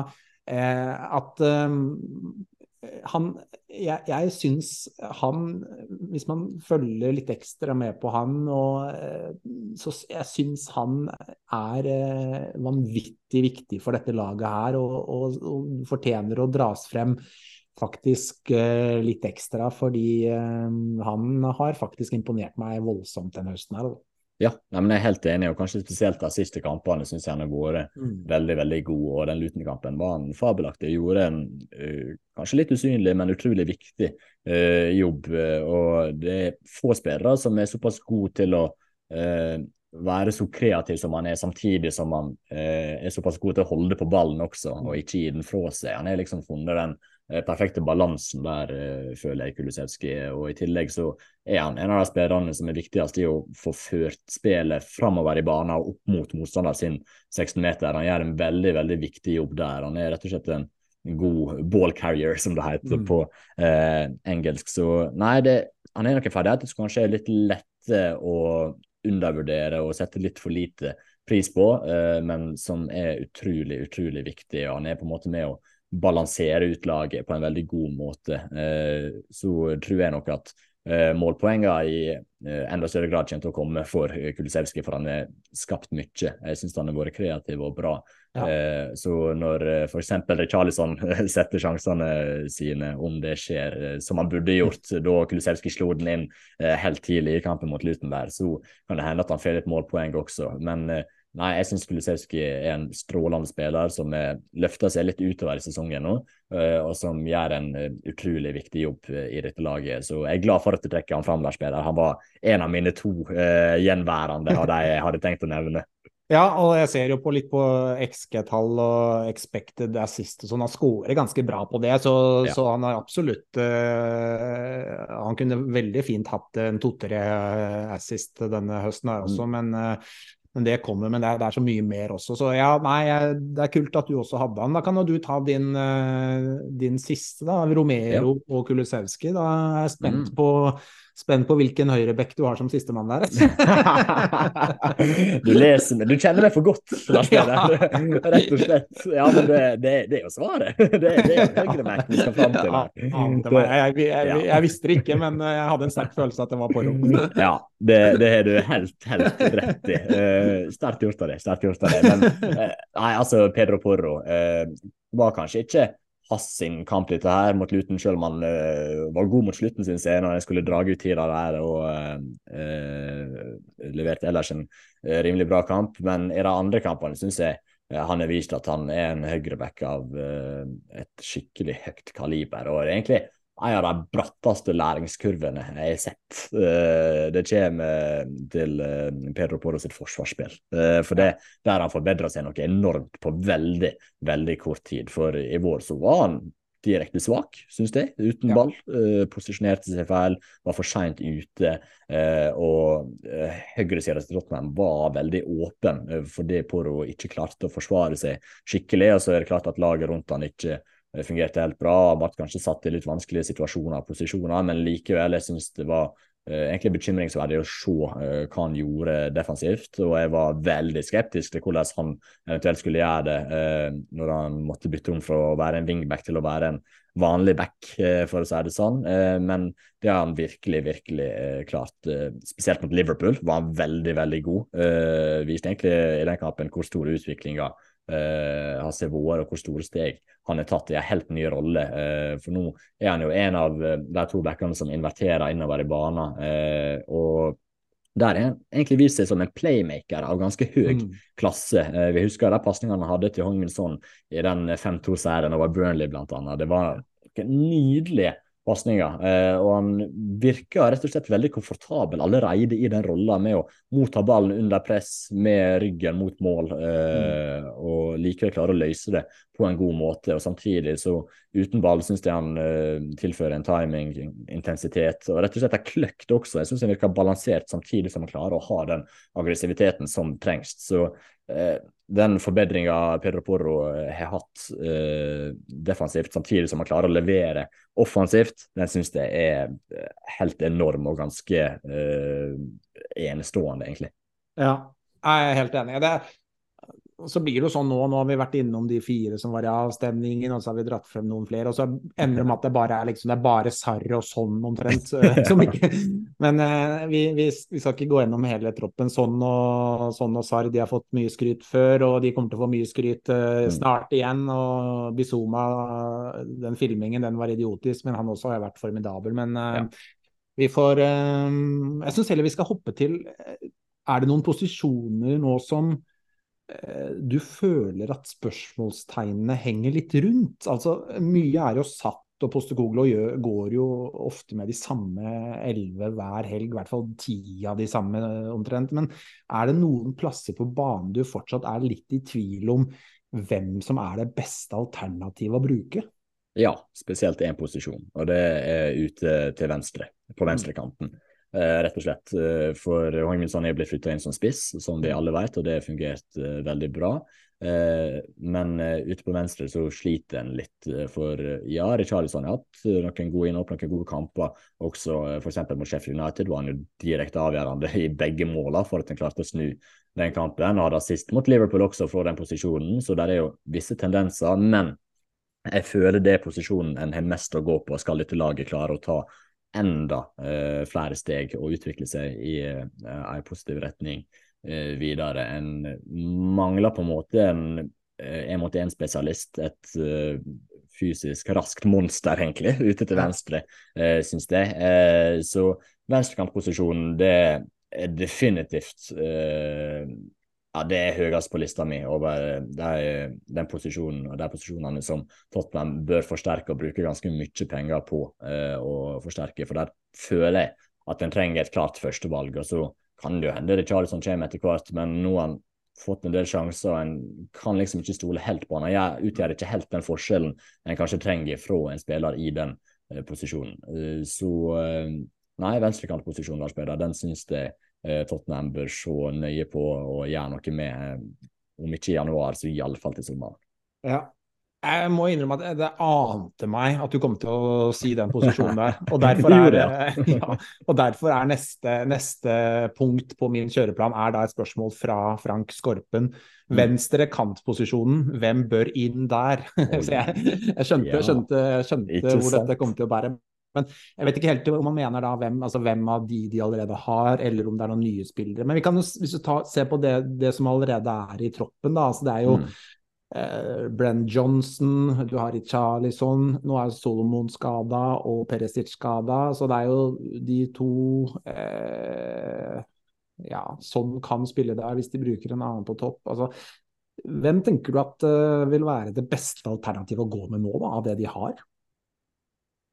Ja, det er et godt spørsmål. Jeg tror kanskje Richarlison akkurat nå er det beste alternativet. Uh, jeg hadde egentlig likt å sett Peresic litt, hadde han vært skadefri, ja. faktisk. For jeg syns han hadde noen innhopp som var strålende, rett og slett.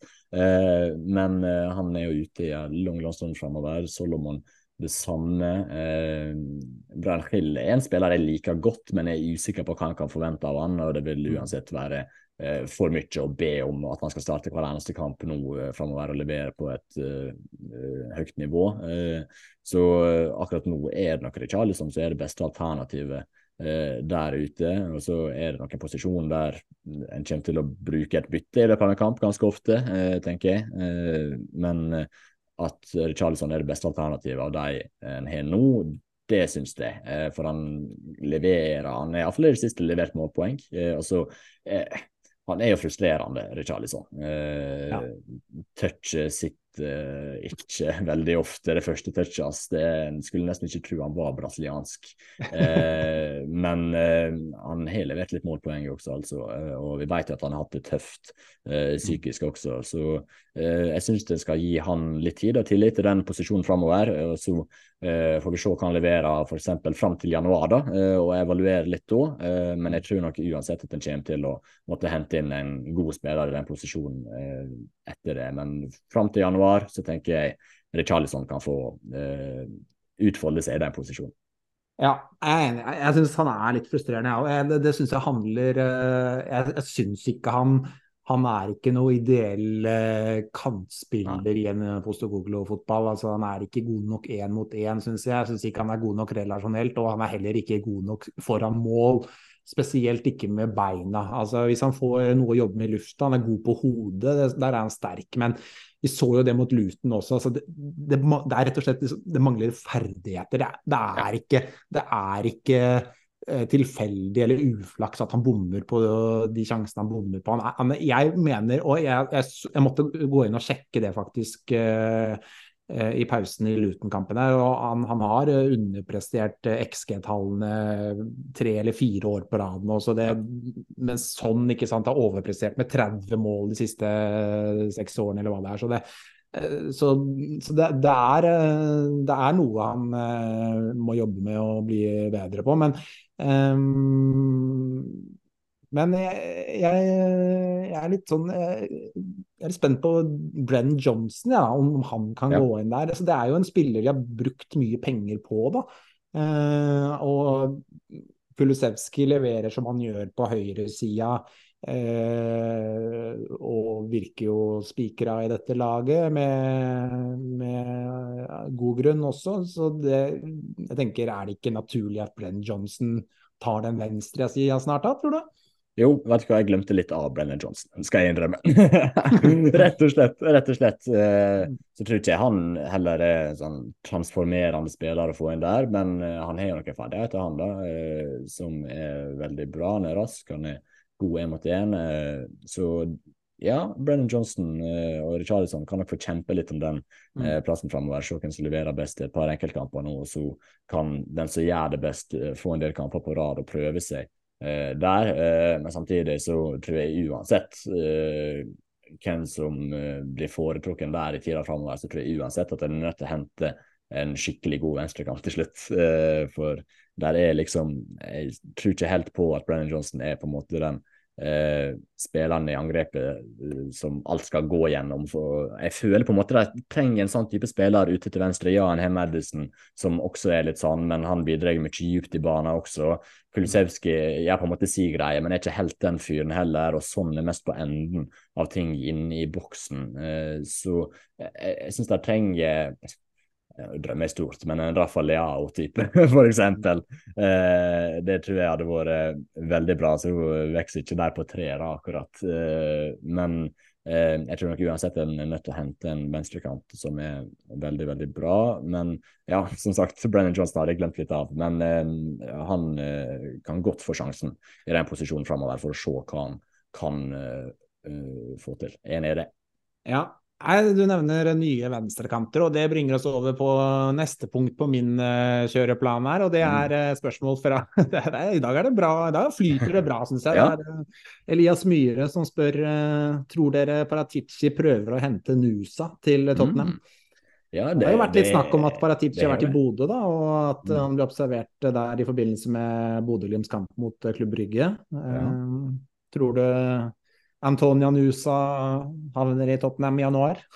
jeg tipper visst Ja, det, det, får vi se på. Men jeg, jeg tipper hvis Paratici var på den kampen, så er nok Nusa det heiteste navnet å følge med på. Han er jo utrolig spennende. Uh, han er nok ikke fyren som går rett inn og blir den superstjerna jeg ser for meg i den posisjonen allerede nå, men han har på en måte de kvalitetene som dette Tottenham-angrepet eh, mangler, eller han er iallfall i ferd med å utvikle dem, eh, med tanke på dribleferdighetene hans, rykket eh, farta og sluttproduktet også eh, egentlig begynner å komme på plass. Så jeg syns det hadde vært superspennende å se Antonio Nysa eh, i Tottenham-trøya. Eh, så eh, ideelt sett hadde jeg håpa på å få en spiller som er litt mer utvikla enn det Nusa er på dette stadiet her, men samtidig henter en Nusa, så eh, henter en spiller som har potensial til å bli ei skikkelig superstjerne også før han blir det. Eh, så Eh, jeg hadde på ingen måte vært misfornøyd med eh, å få til Nusa. Eh, og nei, det hadde, det hadde, jo vært veldig gøy. Og noen nordmenn i Tottenham også. Det hadde vært eh, veldig, veldig kjekt. Eh, men om det skjer, godt spørsmål. Det er noen gode klubber som er interesserte. Eh, Tottenham er jo ganske attraktive nå, mm. så det kan jo hende at de klarer å lokke han dit. Men jeg tror det blir hard kamp om han. Så hvis jeg skal gi et svar, Eh, så tror jeg nei. Sjansene er jo egentlig størst for at det blir nei, men eh, eh, en skal virkelig ikke utelukke det. Og det hadde jo vært utrolig, utrolig gøy. Ja, for dette, altså, Han har jo potensial til å bli en verdensstjerne. og, og er, Hvis vi sammenligner litt med Erling Braut Haaland, da, ikke som spiller i det hele tatt, men karriereveien, så blir jo dette mm. som at på si Tottenham hadde hentet han kanskje fra Red Bull Salzburg. ikke ja. sant? De mm. tar han et steg tidligere. Ikke, ikke går mm. den veien, veien, via Dortmund som det Haaland gjorde. Det blir jo litt eh, kanskje Tottenhams mulighet her, da, hvis de skal ja. hente han eller en spiller i, i tilsvarende eh, sted i karrieren. At de må ta han eh, ett steg før si, City mm. og disse aller eh, ja, klubbene med mest penger da, kan eh, kan hente han. Så det, nei, det, skal bli spennende å se. Det hadde jo vært gøy da med Nusa i Tottenham. Det hadde jo vært uh, ja. Det er jo en sånn spiller som uh, jeg, jeg tror kan få mange nordmenn til å begynne å heie på Tottenham. Ja. og Mm. eh, Han ville jo passa, passa inn med spillestil og Mm. Nei, det hadde vært, det hadde vært kult, det, altså. Hvis det Ja, skjedde. Det hadde vært supergøy. og Det er jo egentlig akkurat de type signeringene Tottenham er nødt til å gjøre, og hente dem litt tidligere enn det de aller største klubbene gjør. Hvis en skal ha tilgang på det som etter hvert blir superstjerne, så er en nødt til å ta litt mer risiko, være litt tidligere ute, men potensielt treffe eh, på dem. Så nei, jeg er jo egentlig veldig stor fan av hvis Tottenham henter Nusa, eh, men sånn ideelt sett, eh, hvis du bare tenker resultater de neste tre åra, da, for Ja. eksempel, så eh, ville jeg gjerne hatt en eh, litt mer etablert eh, spiller inn på venstrekanten der, men altså Nusa sitt potensial er såpass høyt at eh, det hadde jo vært gøy å bare satse på han også. Mm, ja, enig. Men, men det er i hvert fall en posisjon som vi kanskje kan håpe på, eller forvente kanskje, men i hvert fall håpe på at det skjer noe i januar, da. Venstrekanten der, tenker du? Ja, jeg håper det blir noe aktivitet der, og så er det sikkert en klarer å lande noen av liksom eh, sine top targets allerede i januar, eh, men eh, det er jo egentlig den posisjonen som helt soleklart peker seg ut i startelveren som Ja. eh, den med mest forbedringspotensial. Det syns Ja. ikke det er noen som helst uh, tvil om, egentlig. Så jeg Mm. tenker at det er helt naturlig at Tottenham legger igjen en god del penger uh, i å hente en spiller i uh, den posisjonen. Ja, altså hvis du ser på elveren, eh, så tenker jeg Mm. også at venstre kanten er det liksom det store hullet, kan du si. Ja, Det er der de på en måte har mulighet til å eh, øke, heve seg mest i kvalitet gjennom ett spillerkjøp uh, Ja. i januar. Og så kan man snakke om dybde og backup og sånn. Der er vi over på mange andre posisjoner også, men akkurat den derre start, start-elver-spilleren, der vil jeg si venstrekanten eh, er uh, den som peker seg ut. Så enig. Um, ja, vi eh, går jo mot slutten her. Det er landskamper nå, da. Eh, eh, masse landskamper eh, de neste dagene. Er det noen spillere du kommer til å holde et ekstra øye med for å se at ikke de får seg en smell og må Mm. ut med skade, eller? Ja, Hong Min Son, blant annet, som tydeligvis skal Ja, han skal ikke hvile, han skal spille noen uh, vennskapskamper. Så, dumt, vet du. Eh, så jeg kommer nok til å sjekke Twitter. Jeg tror ikke jeg kommer til å se Sør-Korea sine treningskamper, det tror ikke jeg. Men jeg kommer nok til å sjekke Twitter litt ekstra eh, når de spiller, for å se om det skjer noe med eh, sånn. For jeg, jeg må si det, jeg er litt bekymra for det. Veldig typisk hvis han ryker på en litt langvarig skade i en betydningsløs fotballkamp. Det, det, det er jo sånn som skjer i disse landslagspausene. Det, det er alltid noe greier. Ja. så får vi se. eh, James Madison også blir det jo eh, interessant å følge med. Han også er jo blitt bytta ut eh, tidlig i en del kamper i det siste. Eh, egentlig alle av dem, kanskje.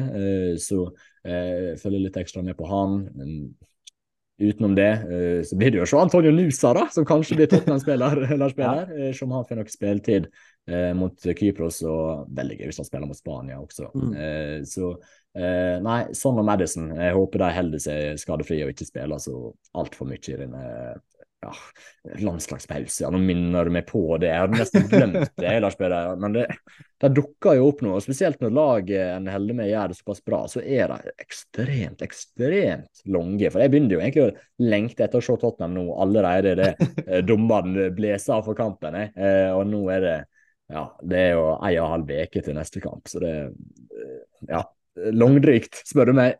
Ja, det er mot Fulham, og den kampen skal jeg over og se, så det gleder jeg meg Du skal det, ja?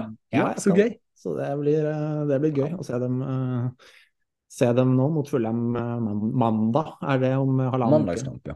Ja, Stemmer det. mandagskamp. Så det blir, det blir gøy. Nei, men jeg er enig, enig med deg at eh, Sånn, jeg må jo si at eh, Nå sa han jo selv i dag da, at eh, den skaden eh, det, altså det er mye bedre nå enn det var forrige sesong. For vi fikk jo vite at han hadde gått skada omtrent hele forrige sesong, så han sa det er mye bedre nå. Sånt, så, så han, var, han virket ikke så bekymret selv. men han, så er han jo bytta ut, da. eh, Kvarter før slutt i kamper Mm. hvor det er jaga scoring. Så det er klart at Ja. de gjør ikke det av taktiske årsaker. De tar den ikke ut uh, mot Liverpool der og mot uh, Luton der uh, hvis ikke han må ut. Så noe må det jo være. Så hvis han skal drive nå og frese rundt i 90 minutter Uh, eh, mot eh, Hvem er det de møter ennå. Eh, det er i hvert fall ikke noe store Og det er treningskamper også.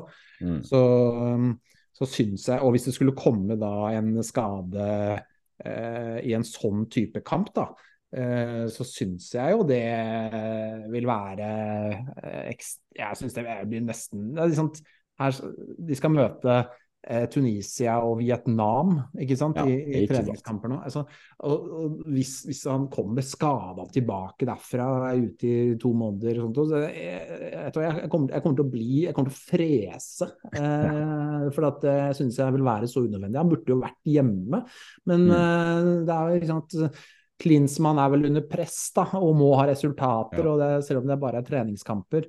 Eh, de har jo hatt dårlig De har jo vunnet bare én av de siste eh, syv kampene, eller åtte kampene de siste et eller annet. De vinner jo ikke eh, i det hele tatt. Så det er masse press på Klinsmann, og så skal han da drive og bruke sånn for å redde egen jobb, da. Det er jo sånn det virker litt. Å være, så nei. Um, det er han jeg kommer til å Jeg kommer til å sjekke, sjekke flashscore når, mm. når Sør-Korea spiller. Uh, og så ser jeg uh, hvis sånn uh, byttes ut, og da må jeg inn på den der kommentatorlinken på Flashcore for å se om han har ligget nede med skade. Det, blir min, ja. min research på Hong Min Son, denne landslagspausen, tenker jeg. ja, men den er fin. Jeg håper jo at Jørgen Klinsmann fortsatt har litt Tottenham i hjertet i seg og tar ja. til vettet og begrenser spilletida til Son iallfall lite grann. Det, ja. det syns jeg må kunne forvente. Ja, det er stor forskjell på 90 minutter og, og 60 minutter, så ja. det må vi kunne håpe. Bra. Eh, de neste kampene nå for Tottenham er mm. eh, Fulham hjemme, da, som vi sa. Eh, og så er det Palace borte. Det er fredagskamp. Mm. Chelsea hjemme, Wolverhampton borte og Aston Villa hjemme. Kan du ta et spørsmål fra Tom Tam heter han på Twitter, Tom Mjønes. Eh, hva er eh, deres prediction på tabellposisjon etter de neste fem kampene før møtet med Manchester City? Min spådom, skriver han, hvis vi fortsatt unngår skader i de mest sårbare posisjonene, er at vi topper tabellen og fortsatt er ubeseiret med 34 poeng. Da må de ta 14 poeng da på de fem. Det er 6, 9, 12, 15. Mm. Ja, det, ikke sant. Ja, det er nesten seier i alle, det. da. Ja, rett og slett. Eh, det... ja. Hvor mange tror du det blir? Eh, blir det mm. fem, fem strake her, eller? Nei, det tror jeg ikke det blir. det, det, det, må jo nesten komme et tap snart. Men samtidig, når jeg ser på kampene, så tenker en jo at Tottenham er favoritt i alle sammen, egentlig. Det mm. syns jeg må kunne påstå. Ja, det er det nok oddsfavoritt i alle de kampene. Ja. tipper jeg de kommer til å være. Ja, absolutt. Så kan det dukke opp en skade eller to eh, inn mot noen av disse kampene som gjør at det endrer seg litt. Grann. Eh, men jeg tror en skal kunne ha forhåpninger om eh, å ta en god del poeng her. Som jeg sa tidligere, så må det være lov å tenke litt stort og ha ambisjoner om å eh, klare litt store ting. Så jeg tenker Fulham hjemme, den skal de vinne. Det skal de. Eh, ja. Pelles borte eh, klokka ni på en fredagskveld under flomlysa på Sellers Park, den er litt sketchy, den, ass. Eh, det, det, må jeg få si, men Jeg, jeg syns den hadde vært mer skummel hvis det var eh, klokka halv to på lørdag formiddag. Ja, ja men det, det er jo det hellige sketchy tidspunktet, halv, to, halv to på lørdager, den er farlig uansett. Eh, Og det må vi legge til. Vi snakket om de der mentale testene, de at vi har fått prøvd seg mot mm. uh, Luton med ti mann uh, halv to på en lørdag. så vi må legge legge på klokkeslettet der også, at de klarte ja. å vinne den kampen. ikke sant? For det er jo en sånn, et felletidspunkt. det der. Ja, ja, men faktisk. Uh, så er det jo Chelsea hjemme. En jo aldri helt hva en kan forvente av de kampene der. Uh, Wolfs borte. Den er ikke lett, den heller. og Aston Villa er gode. Så uh, hvis jeg skal tippe, komme med prediction, så tror jeg uh, Jeg klarer liksom ikke helt å se at Tottenham taper i noen av disse kampene her. Uh, men jeg tror ikke de vinner alle heller. Så her kan jeg gå for elleve poeng. Eh, mm. tre seire og to uavgjorte. Og så kommer nok eh, sesongens første tap mot Man City på Etiad i starten av desember. Ja. Elleve poeng, eh, det var det jeg satt og tenkte på også mens du prata. Ja. ja. Jeg tror den Fulham hjemme, den, den, skal de normalt sett vinne. Eh, og så er jeg Altså, Palace borte det, altså Tottenham skal jo være et uh, klart bedre lag enn Palace. I hvert fall nå som Palace mangler en del mm. uh, nøkkelspillere og er ganske svekka offensivt. Så, ja. så, så, skal de normalt Men det er et eller annet med Palace. Jeg syns alltid de kampene blir sånn uh, eh, 1-0-greier. At de blir alltid tett ja. og jevnt og sånt. Nå, så jeg er ikke, er ikke helt trygg på den. Og så er det Chelsea, da. og det vi kan jo ta det spørsmålet fra Andreas Seipa i Jervi også. Eh, mandag 6.11 klokka ni returnerer Pochettino. Hvilken mottakelse får han, og burde vi ikke møtt Chelsea tidligere? Ser ut til at han er, at han er i ferd med å få sving på den møkkaklubben. Um, ja, hva slags mottakelse får han, for å ta det før vi sier hva vi tror av poeng? Nei, jeg tror han blir bua på, ja. Det, det tror jeg. Enkelt og greit. Altså, nå er jo en endelig fått um, på en måte ny far i den skjevstolen. Det er jo ingen de andre uh, trenerne etter Pochettino som har klart å måtte innta den rolla skikkelig, men det syns jeg Porstekoglu har gjort, og vel så det. Uh, så jeg tror nok uh, Pochettino er litt glemt, og så er han jo Chelsea sin trener nå. Så jeg, jeg, tror nok han blir bua på i andre. Hva tenker du? Ja, definitivt. Det, det, blir ikke noe hyggelig mottakelse for han, tror jeg. Altså, det, det, tror jeg blir ganske unisont. Så det, det, blir, å, det blir litt av en kamp, altså. Mandag, mandag klokka ni. Eh, det blir Uff, ja. Det er mandagskamp mot Fulham, fredagskamp mot Palace, mandagskamp mot Chelsea. Ja. Så det er, eh, det er, mye sånne alternative Litt av et oppsett. Ja, litt av et oppsett. Det er det. Nei, men jeg tror den Chelsea-kampen det, det, det, kan bli hva som helst. De har jo tradisjonelt slitt mot Chelsea, men Tottenham nå er jo på et bedre sted enn de har vært på lenge. Og Chelsea har jo slitt. Chelsea har begynt å komme seg litt, altså. Man vet jo ikke helt hvordan de lagene står om uh, om tre uker er vel det, så vi får ta det når det nærmer seg. Men hvis vi mm. sier at de kanskje bør kunne ta fire poeng da, mot Palace borte og Chelsea hjemme, ja. eh, slå Fulham Wolverhampton borte eh, Det er heller ikke lett, altså. Nei, det er ikke det. Eh, og, og Villa hjemme, Villa også har vært gode, så mm. Nei, jeg, jeg syns det ligger litt sånn jeg, jeg, tror det kan være mulig å unngå tap i de fem kampene, men jeg, eh, jeg syns det lukter eh, Det lukter ja. noe uavgjort, og kanskje mer enn én også. Det, mm. Kanskje to eh, Kanskje tre også, så jeg tipper enten ni eller elleve poeng er på de fem kampene ja. der. Ja, men det syns jeg høres fornuftig ut. For ikke Altså, Fulham-kampen den skal være ganske grei, men resten mm. er litt ja. uh, tricky, altså. Ja, det er det. fem kamper der så er litt tricky, og da er det naturlig at det dukker opp uh, et poengtap uh, eller to. så mm. jeg tror ikke vi skal ha forventninger om å komme gjennom dette der med 15 av 15 poeng imot City, iallfall. Det tror jeg ikke. Nei, så Bizoma er ute mot Fulham, og han står jo Stemmer. fortsatt på fire gule også etter at mm. han soner den. Så da er det jo han, eh, stor sannsynlighet for at han mister en av disse kampene også. Det, ja. Jeg syns jo Jeg håper jo han kan legge vekk Jeg syns han har fått mange dumme gule kort mm. også. Da. Det er mye sånn her ja. Eh, slå ballen i bakken og Det er mye sånn tull. Ja. Eh, så, så det, må, det, må, han legge vekk, så vi får sett han mest mulig på banen uh, utover her, for han er, uh, han er viktig. Bør han, uh, bør han få det gule Uh, nå spiller han ikke mot Fulham, da mm. må han uh, det, var, det, var noen, uh, det, var, noen, som lurte på Twitter, det var ikke til oss, men det var sånn generelt en engelsk supporter som lurte på om Bizuma burde hvile mot Palace, sånn at han er garantert å spille mot Chelsea og ikke, kan, ikke bli suspendert. Hva, hva, tenker du om den uh, teorien? Ah, jeg syns jeg skal bruke han når han allerede har fått hvile mot Fulham, så tenker jeg jeg skal bruke han mot Palace. Uh, men uh, han kan godt få unngå å få det gule kortet der, heller for mot Chelsea, ja. tenker jeg. Sånn at han eventuelt er ute mot Wolverhampton og tilbake mot Aston Villa og Man City. Mm. Men nei, jeg tenker ikke jeg skal uh, hvile Bizuma uh, bare for at han skal være klar uh, mot Chelsea. Det jeg ikke. Nei, jeg er helt enig. De må stille det sterkeste laget. Hver, hver trepoenger teller, så de må stille så sterkt som mulig mot Palace. Mm. Fint. det var det jeg hadde forberedt. Har du noe du syns vi burde ta opp på tampen som ikke er snakket om? Nei, jeg tenker vi kom til gjennom det meste. Lars Peder, nå venter jo ja, Vi er jo inne i denne landslagspausen nå.